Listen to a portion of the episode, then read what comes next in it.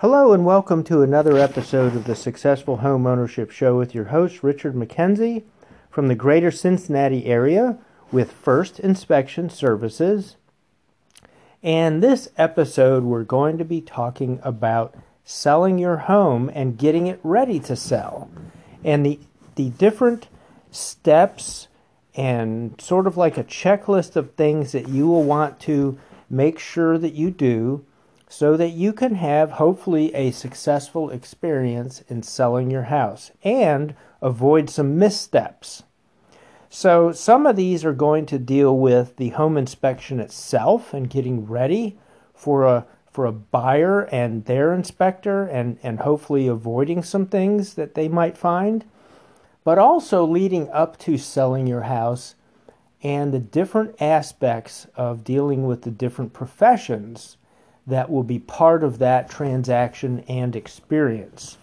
So let's first take on the non home inspection related items. First and foremost, houses get sold for different reasons. And if you are in that category and you want to sell your house, you will have your own unique set of circumstances that have prompted you and maybe your loved one or loved ones to sell that house. That could be ranging from the houses in an estate, and unfortunately, maybe you had some parents or parent who died, and you may, may be one of several siblings, and you were elected um, to sell that house, and maybe it was because uh, everybody took a step backward and you uh, metaphorically took a step forward and were, were the, the hero of the family who's supposed to sell that. Well, there, there are a lot of resources out there to help you be successful. Uh, maybe the house is not an estate or a trust, but rather you just simply outgrew the house because your family expanded. That's a very common reason. Maybe, unfortunately, the house is part of a divorce situation, and I really feel sorry, and, and if that is the case, uh, but unfortunately, the the house needs to be sold, and you're going to need the same professions to help you through that. Maybe you are choosing or want to do the DIY version of selling your house, and I'm just going to tell you right now that's going to be a lot more challenging without a real estate professional, which may have the accreditation or certification or licensure of the realtist category or the realtor, or they are simply a real estate agent at this point, in, which case you're still going to be in a better scenario, probably even price wise, if you let them help you through that process. Some of the things that you may or may not think about are how to properly price the house. And that is something that a real estate agent, a good one, is going to be well versed in. It's not just location, it's not just uh, comparable houses in that category, but taking into consideration some things with your house unique cir- circumstances of conditions of things. A house with the same square footage and same size, same, uh, maybe a lot of the similar things, same price points, but one house has a roof that's 10 years old and the other house has a roof that's 20 years old, those should not be priced the same. Those are things you may or may not think about. Even in at, at recording this, we're still in a seller's market here. Um, and that being the case, uh, a lot of times things are as is. Well, still, if you have a 10 year old roof versus a 20 year old roof, those still should, should be taken into consideration and affect the price of the house. Let's also think about future down the road when you have a buyer. What type of loan are they going to get?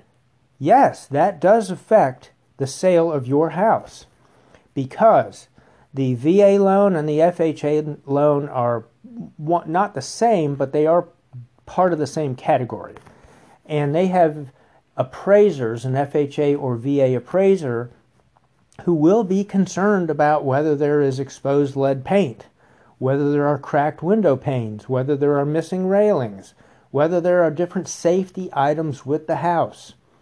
Uh, even dust and crumbling paint inside old wooden windows are going to affect the sale of that house and what the appraiser says needs to be done. Uh, the appraisers of those two types of loans also are a lot more involved in inspection related items than are a typical uh, general loan or conventional loan. And if a conventional loan uh, is, is what your buyer has coming in, that's going to be a little bit easier to deal with.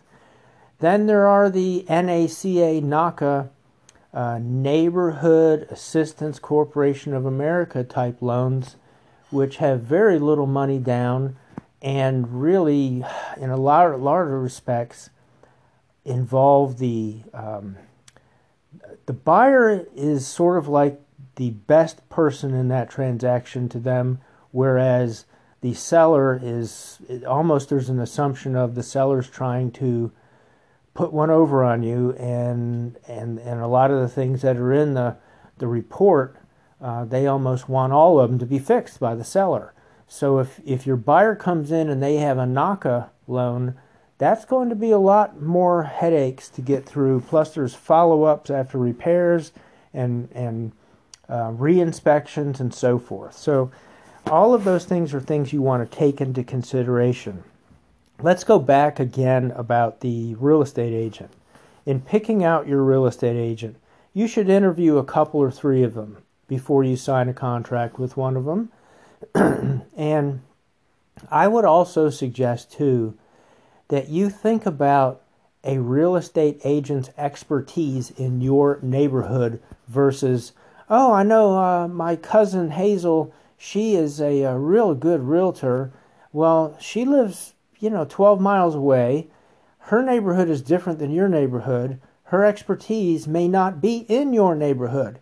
She may not know anything about a house uh, in the age bracket of your house, and maybe she's an expert in 15 year old three bedroom, two bath houses uh, up in a, a, suburban neighborhood, and maybe your house is in uptown and it's built in 1945 and it's a three bedroom, one bath, totally different style, totally different buyer and she's never sold a house in that neighborhood.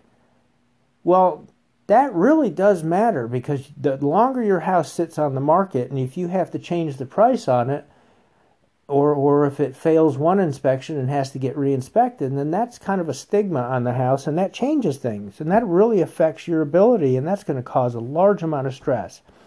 I'll tell you a little story.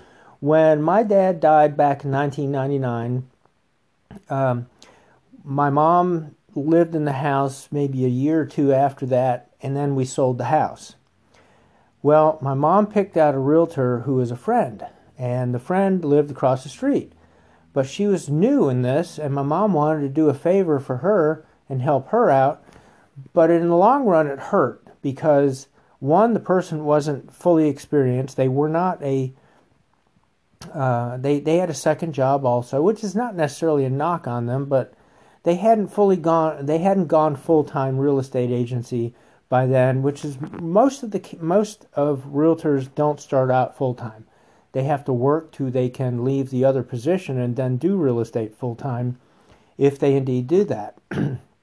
and while she was very nice and very helpful, uh, she really was not well versed in selling houses or price points or any of that stuff, and it, and it hurt and it, and it just took much longer than it needed to.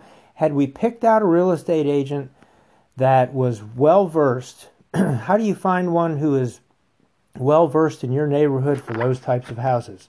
Well, you look around, drive around, see whose signs you see in that neighborhood. If you see maybe five different real estate agents and one of them has five listings in that neighborhood, that's the person you probably want to definitely interview. Why? because that person has gotten referrals. Why do they get referrals? Because they have a good reputation, not because they're crappy. And that person's going to know how to properly price that house based on location and condition. Those are the two big factors. So that's a little bit of advice on that. And now I want to switch gears and actually talk about preparing your house to sell and some of these things that I'm going to be talking about, both inside the house and outside, are things that really do suggest that you take take into heart make a checklist of things that you want to do and those things you're not going to want to do, and then get them done before you list the house. so let's let's go ahead and jump into this list. On the outside of the house, vegetation against the house is one that is really something you want to consider getting the vegetation off the house, away from the house. If you have a huge tree that is a foot away from the house and it's a 70 year old tree, so obviously your house is older in this re- regard, you probably want to take that tree out. The inspector is going to flag that. Unfortunately, when you moved in, maybe you didn't have a home inspection, or maybe you did. Maybe the house wasn't as close then, um, and it's just cr- encroached on the house. Maybe it's one of these 40 foot arborvitae bushes that should have been bonsaied or kept short its entire life and, and, and kept from growing that tall. I've even gone to houses where they have five or six arborvitaes at the front of the house. They're 40 feet tall and they're hiding half the house. Why do you want to have that against your house? One, wind can hit that, snow can hit it, ice. Those trees that can bend in the wind, cause damage to your gutters and roof. They also hide your house. If you think you have a nice looking house, then open it up. Make sure your bushes are well trimmed, if not pruned to a lower level and you can walk behind your bushes against your house. Bushes against houses or vines growing up them are going to be things that we inspectors flag as possible sources of moisture and wood destroying insects. If you have a bay window at the front and you have bushes up against it and you have um, masonite or wood siding and trim, you're probably going to have some rot there because all that water is sat there and how can you possibly paint something or repaint it if the bushes are touching the house? You can't. So that means you haven't had any paint for a long time either. Well, that goes hand in hand with, with wood rot. So I'm sorry if you're hearing this and it's ringing a bell and, and you have these situations. Opening your house up on the outside, make things visible. Repainting and resealing siding with caulking and proper painting and get the right painter if you're going to repaint your house also. If the painter just paints over stuff, that's going to be a crappy job. That's not a good painter. A good painter is going to make sure your nail heads are sunken and, and not exposed. He's going to make sure that you your your windows are well caulked, that the trim is well caulked, and he's going to do some pressure light pressure washing and maybe some sanding before he does that stuff. Preparation is very important Otherwise, the paint will just peel off even before your house sells because it'll be a crappy painting job. so, that is very important. All right, so we've talked about vegetation. Let's talk about gutters and, and, and drainage. If you f- smell any musty smell in your basement, then you want to open things up, open the doors up, let air ventilate, but some of that may be because on the outside you have elevated moisture because the grading of your land as it meets the house, water is flowing towards your house even in the last foot, 18 inches, up to 3 feet or 4 feet away, and your gutter downspouts are not extended. We are definitely, as inspectors, going to flag those things. If you want to immediately get on an inspector's good side, in other words, bias him towards your favor, uh, while he's on the outside of the of the house doing the inspection, which by the way is going to be early on in the inspection because we like to do the outside first. At least everybody I know does. And so while on the outside, he's going to be seeing how you're handling drainage, how you're handling water. That's very important. So extend your downspouts. Put on seven and a half feet, which is cutting one of those 15 foot, four inch black plastic solid tubes in half, and sticking those on the end of your gutters so they shoot water way away from your foundation, that's something you want to do. That's cheap. That's a good thing. Look under your deck in the back. This is a huge area that people totally ignore, and a lot of times it is an area of negative grading or washout over the years where all that soil has washed out, and you have a real uh, possibility of having a cracked foundation If you allow the water to keep flowing towards the back of your house, keeping the soil wet, which expands and pushes, causes hydrostatic pressure on the back side of your house. So you're setting yourself up for a future horizontal crack on the back foundation wall. Definitely don't want that. Okay, so still on the outside, and I've pulled a thread there, and I'm now I've approached the deck. The deck, okay. Pressure washing, resealing it with a stain or a paint stain or a wood preservative. Um, Behr makes a real good common paint stain. It's literally called paint stain. Lasts maybe seven to ten years. It's a good product, but you have to prepare your deck, meaning a light pressure wash or sanding, to allow it to receive that paint stain so it'll create a nice seal. If you have some rotted boards, well, first of all, walk around your deck after you've pressure washed it. If you have some boards that are somewhat suspect, split, uh, wiggly, loose on the steps, you're not going to hide those from the inspector. We're going to walk around too. We're going to see that we have some issues. So as we continue to walk around the deck, before you have the buyer looking at the deck, you need to walk around your deck. While you're pressure washing it, while you're painting it, or even before that again, look for things that give you pause. If you think it is a little questionable to you, it's going to stick out like a sore thumb to an inspector.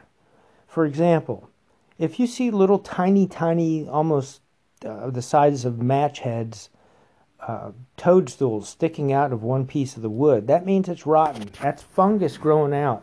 And painting over that is not going to make it go away, nor is it going to be hidden from the inspector.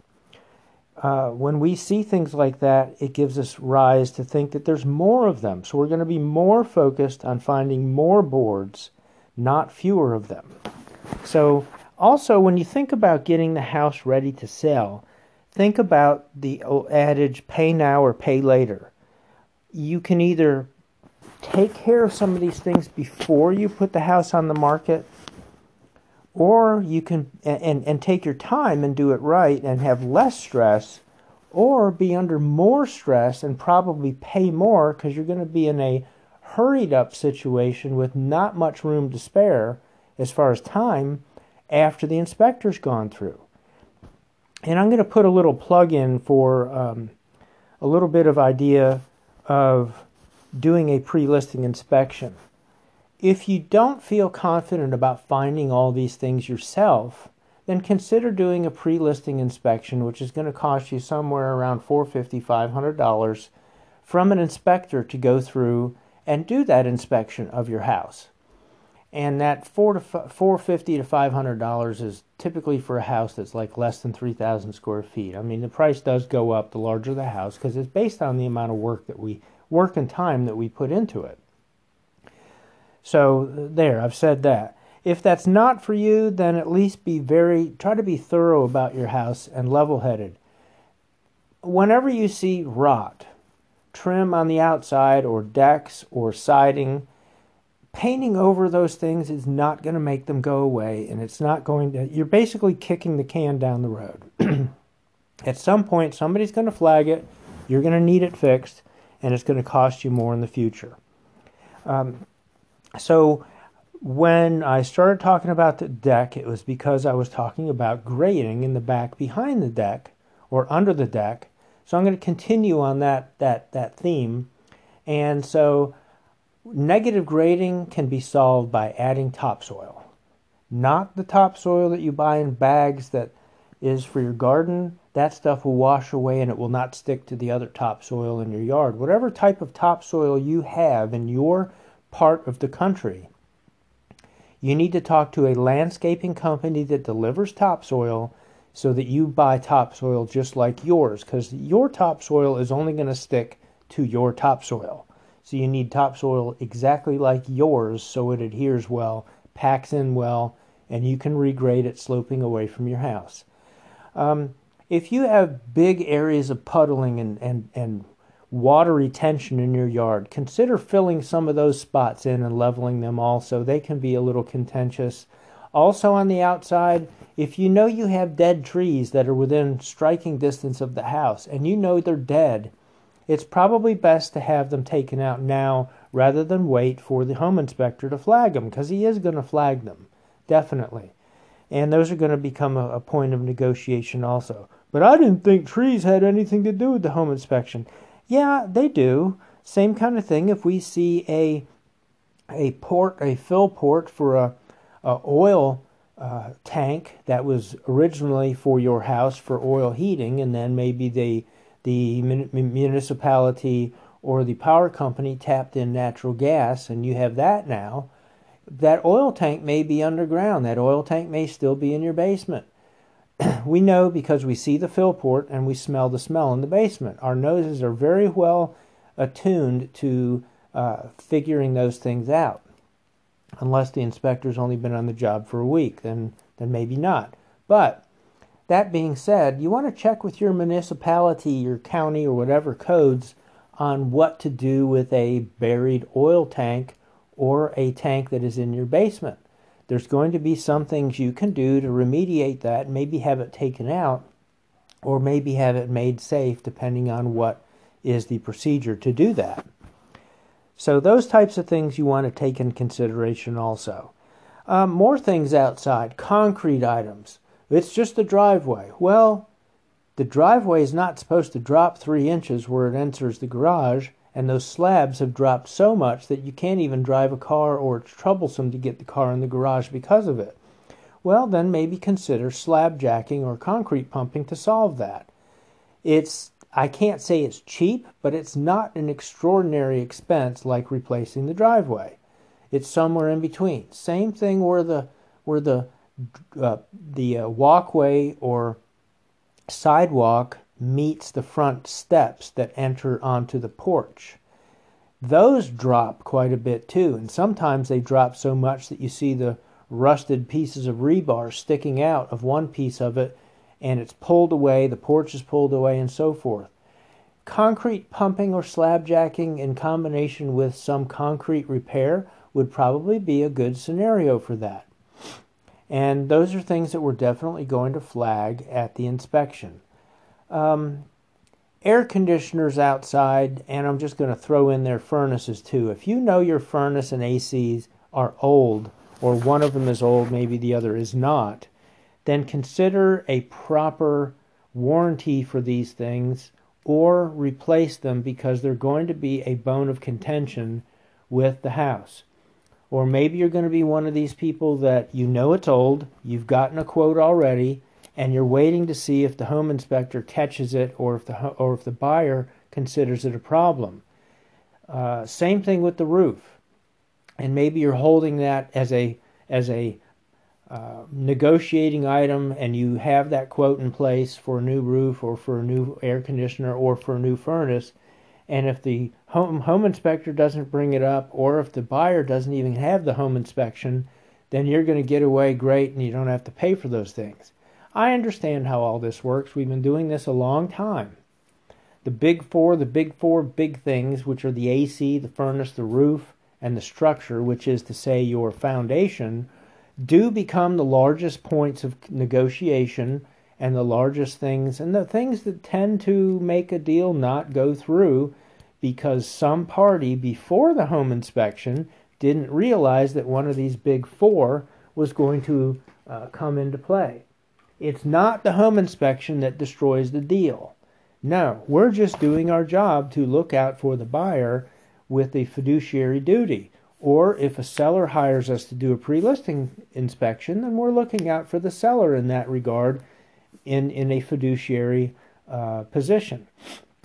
So hopefully you've gotten a good number of things so far as far as the outside, and I've tied in a few of the inside things as well. So let's see, garage floors tend to settle also. That falls in the same category as does the uh, driveway. And then also, sometimes if you have one of these tuck under garages, the left wall or the right wall, depending on where the garage is, but the garage is generally on the left side looking at the front of the house. So that left wall, a lot of times, takes a lot of hydrostatic pressure because it's a bare, uh, naked wall that just faces the outside, and that outside yard takes water from your neighbor up above it and sits against that foundation wall. And I don't know how many times we've seen a horizontal crack on that left garage wall. So, and I'm going to talk about this and tie in basements also as one of your big four structural issues.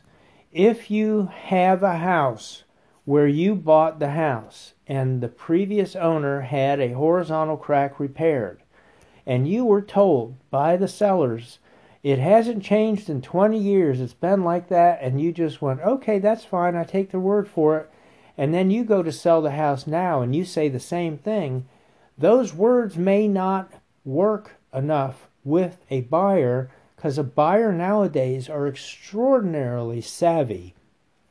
They watch a lot of home inspection, home buying shows on HGTV, Discovery Network, etc. And they are very well versed. And there's so much stuff on the internet to educate them, and unfortunately, I will say, miseducate them sometimes.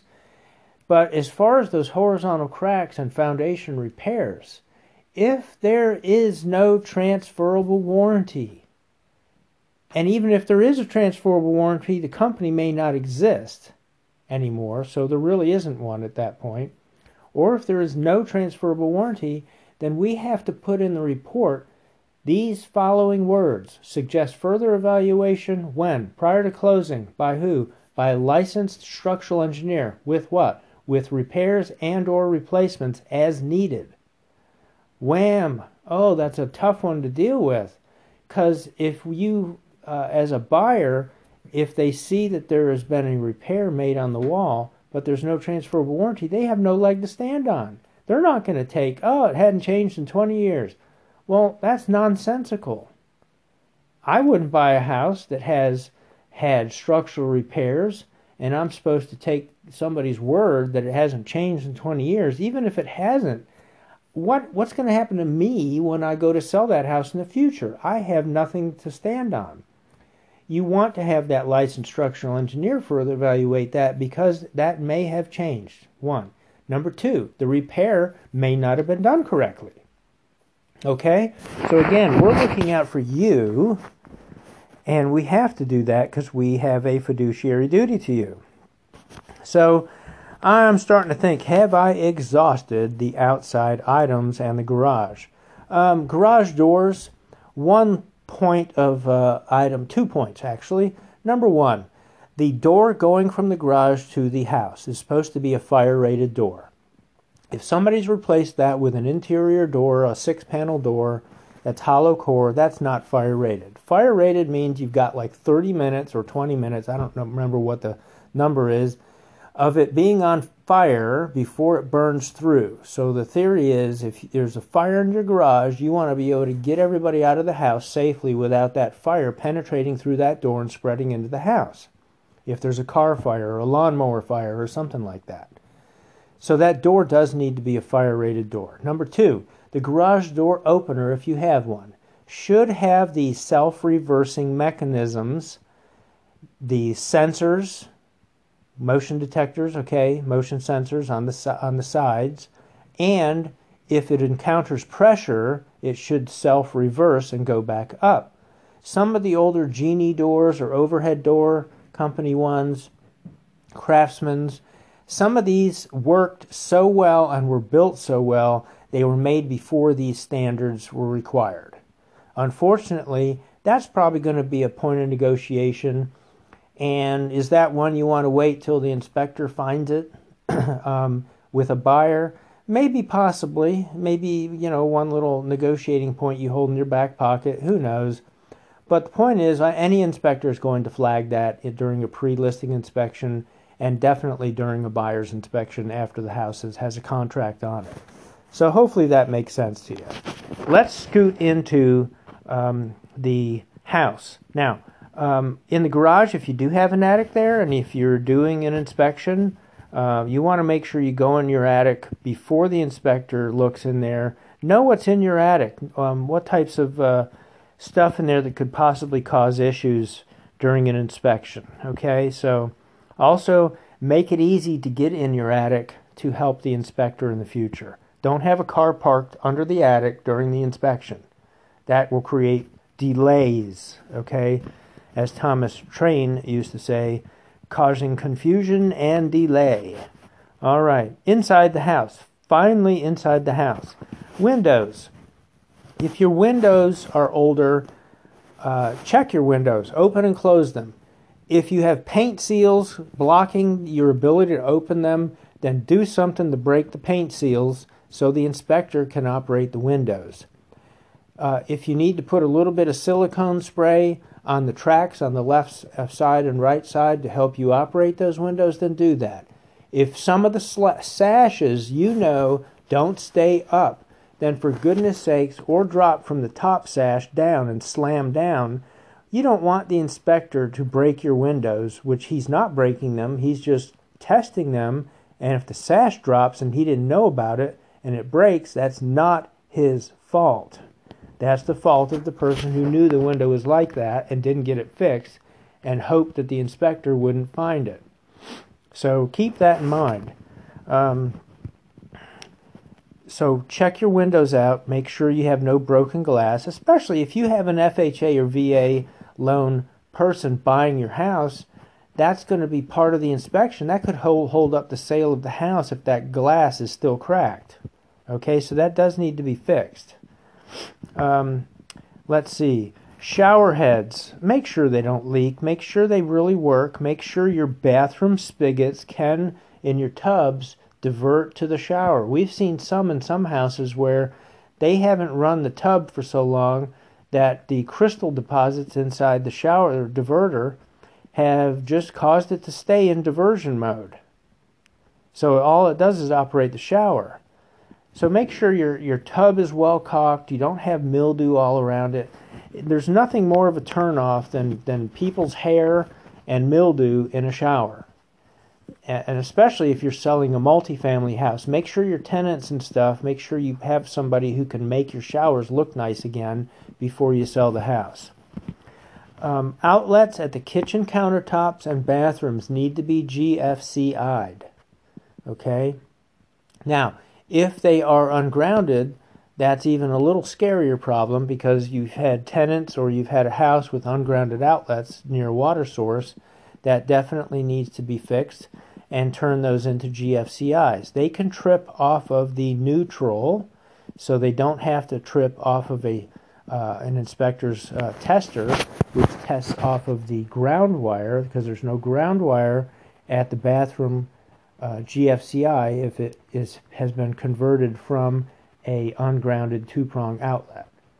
Ho- hopefully that makes sense. Um, but get your bathrooms and kitchens ready to sell. Make sure you, your your kitchen, make sure your appliances work. Uh, unless you're just going to replace the stove, you know, as part of the, the the inspection or a buying of the house. Who knows? Um, refrigerators. Make sure your water lines work correctly. Um, just make sure your kitchen's in decent condition to be able to sell the house. If you know about issues, then get them fixed now before it sells. That's the best time to do it, if you can definitely do that. Um, stains on ceilings.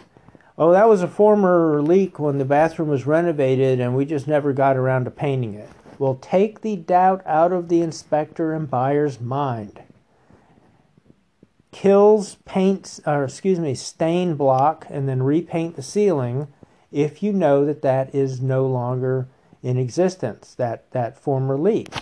If not, we're going to be testing with our moisture meter and putting those pictures in the report. We'll say it was dry at the time of the inspection, but you've put doubt into the buyer's mind, all because you didn't get around to painting the ceiling.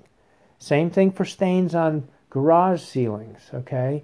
So you want to make sure you don't have any moisture stains on, on ceilings. Second floor, with the roof right above you, that's going to put a whole lot of doubt into a buyer's mind. And you don't want to introduce that doubt. You want confidence for your buyer. Um, let's see. Looking through a list of things that I want to cover here.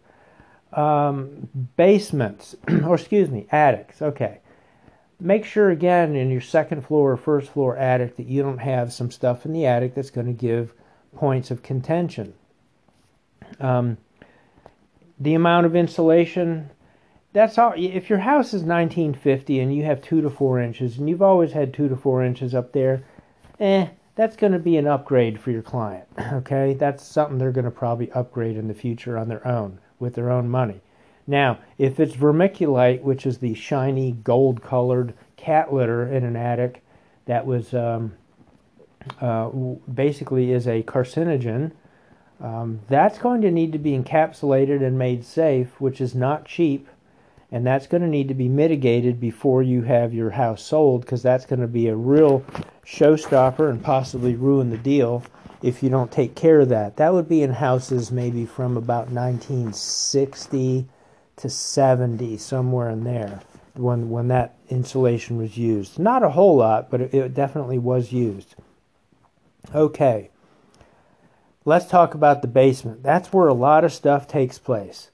If you have a basement that's unfinished and you got cobwebs and stuff everywhere, pay somebody to clean your basement or just clean it yourself. A real thorough basement cleaning so it doesn't appear to be a creepy crawly for a future buyer. Okay, furnace, we've talked about that. Having serviced AC and furnace before you sell the house is really important. Get things fixed, get them repaired. In worst case, have them replaced, depending on the condition. But know the condition before you sell the house so it's not one of these emergency situations for you when a buyer comes through with their inspector.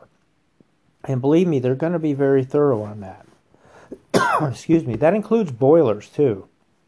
Make sure your furnace person is well versed with boilers and also if you do have a boiler system it's probably going to be circulating boiler not a not a steam boiler you're going to want to make sure that none of your radiators leak if you have any leaks get them fixed beforehand if you have any unperforming or underperforming radiators Maybe there's a clog inside there.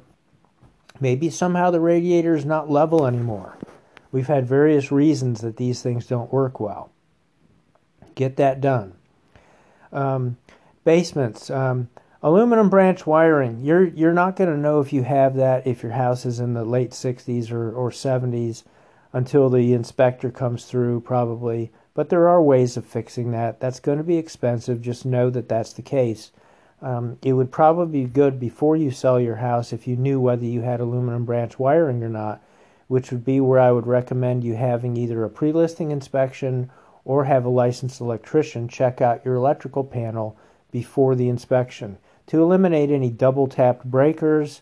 Uh, if it's a Federal Pacific Stab-Lok, which was recalled, it'll say Federal Pacific on the front of it. FPE, Fred. Uh, uh, so FPE, F is in Frank, P is in Peter, E is in Echo. You want to make sure that that is not your uh, main electrical panel. Um, knob and tube wiring. Have a licensed electrician check that out, and if you have some in the attic, that's probably at least at minimum place to have it taken out. Because if your attic has knob and tube wiring in it, then you probably have two to four inches or less insulation so they're not going to be able to upgrade the insulation until the knob and tube wiring is gone because it was air cooled. And you can't pile stuff on top of air cooled wiring because that will cause it to overheat. So that will at minimum need to be removed. Plus, you want the electrician to check out your junction boxes throughout the house, mostly in the basement, to make sure that those are junctioned correctly with the knob and tube wiring. And then maybe upgrading some of the outlets to uh, GFCIs possibly or grounding, etc. Maybe replacing some of it with Romex wiring. Those things can be expensive, so I'm just giving you a heads up that if you have an older house that has knob and tube wiring, it's never really cheap to do any upgrades. It just is. So I do apologize for that, but it comes with the territory of owning an older house. Um, the inspector is going to come through and do a termite inspection. So with a older house like you know 80 years old or more or even 70 it's not uncommon to have some termite damage that maybe you don't know about. So be prepared and not be shocked if you have some termite damage. So other things in the basement. Galvanized steel water piping that really does need to be replaced if you have that. That would be silver colored water distribution line. If you have the water main and you have a house that's like before 1920, you might have a lead water supply line. If you do, just earmark about $3,000 to replace that. I'm sorry to tell you that, but um, most municipalities now do require, if you have one, to have it replaced. Why? Well, lead and water mixed and drinking that are not a good combination and even though it's been there forever and it, there's probably some uh, m- crystal deposits or mineral deposits coating the inside of that line, there are now different groups with EPA and otherwise in other cities like Flint, Michigan, who've unfortunately done dumb stuff and flushed chemicals through them that have caused descaling, and then you're back to the bare lead uh, to drink off of, and you don't want to do that. So that is important. Um, as I've talked about horizontal cracks or other cracks that have fixed, the different ones that are not horizontal, some of them can be fixed with epoxy. And if you deal with the water outside your house with the gutter extensions and grading, hopefully you can uh, fix a crack that uh, could be a leak and make sure that that's good having your basement drains and sewer lines, if you have an older house, snaked out and verified. That would cost you about 350 bucks, but might be something to help um, make a buyer be more confident in your house if you have had that verified before you sell the house. Because uh, a lot of times, especially if there are larger trees in the yard, in the front or backyard, which is uh, in line with the flow of the of the sewer line, Sewer lines back then may have been clay. Clay is easy to penetrate by tree roots over time, and that can really clog things up. So having that verified by a licensed plumber might be a good thing to do. Uh, talking about mold in basements, well, ventilation, poor ventilation that is, combined with moist conditions and dust, are a combination for mold, leakage, seepage, etc cleaning out your basement real well and cleaning any areas that, that have suspect mold growing on them and ventilating and then cutting off the source of moisture go a long way to making you have a happy buyer with your house. Also, when we have different repairs of houses structurally, some people install those screw posts, jack posts are called. Most people put them in upside down. I kid you not and that is wrong. So that's going to be a bone of contention with the inspector as well. If you have any temporary or additional posts that have been installed in your house, you want to make sure that those are installed correctly. Have a qualified contractor or licensed structural engineer. And by the way, a structural engineer is going to cost you about 500 bucks to have stuff evaluated at your house. Somewhere between 450 and 500 dollars is the normal going rate, at least in the greater Cincinnati area. Uh, but you want to make sure those are installed correctly. Sometimes you have some real DIY things in houses, and you have the previous owner say, oh, it hadn't changed in 10 years. Okay, well, that's well and good, but I don't have a leg to stand on um, as far as when I sell the house. So you want to have those things checked out. Termite damage on beams and joists tends to lead to needs for such, such additional posts and wood members, beams, additional repairs. And the way that they're installed sometimes is, is very DIY and, and not proper. So that's real important too. Water heater, if it's ancient, just replace it. 40 gallon installed is probably going to cost you 750. Uh, a 50 gallon installed is probably about 950 installed. Um, if if you have ancient ones, maybe you want to wait to see if that's noticed by the inspector. I understand um, you can't fix everything, or you'll go broke selling your house. So you have to prioritize things. So I'm thinking off the top of my head if there's anything else. Remember, broken glass, cracked glass, missing railings. These are things that affect the FHA and VA loans for sure. Make sure everything works in your house. That's just a general rule of thumb. Test everything out. Um, appliances, plumbing fixtures, etc. If you're in one of these houses that you are, you know, it's a couple that have reached their their late 60s and they want to move, the house is getting a little too cumbersome to take care of. Uh, but then they only use one bathroom and the other bathrooms just sit and they're used once a year when f- people come to visit, then for goodness sakes, test everything out before you sell the house. We've had things where fixtures just leaked and, and nobody really knew it because it just sat there. When plumbing isn't used, it doesn't get better, it actually gets worse. So, I really hope that this has been beneficial to you. Oh, oh before I uh, I'll leave with this. Having the carpet cleaned is great, repainted walls is great. Those things add a new house smell to the house. We inspectors like that a lot better than encountering all of those oil burning, oil cooking things that sit in outlets because we have to pull those things out and test outlets. So, those things that have hot wax in them for fragrance and perfumes and the oil that's cooking in those, those things in outlets, I just ask and beg of you, please don't have those in the house when we're inspecting it. I don't know how many times I've spilled those on my hand, put them down, Sometimes they tip over. They are just a royal pain in the butt. They smell good. I don't know. Some people they give you a headache because it's such an overpowering smell. So I'm just saying, uh, if you can eliminate those before you sell the house, please do. We would greatly appreciate it. Um, so anyway, thank you very much for listening. This has been Richard McKenzie with First Inspection Services with another episode of the Successful Home Ownership Show. If you have any other questions, like you have something, is this going to be a problem in selling my house? Shoot us an email. It's richard at 1stinspections.com. That's spelled with the number 1ST at the beginning, and inspections is plural. And until the next episode, we thank you for listening.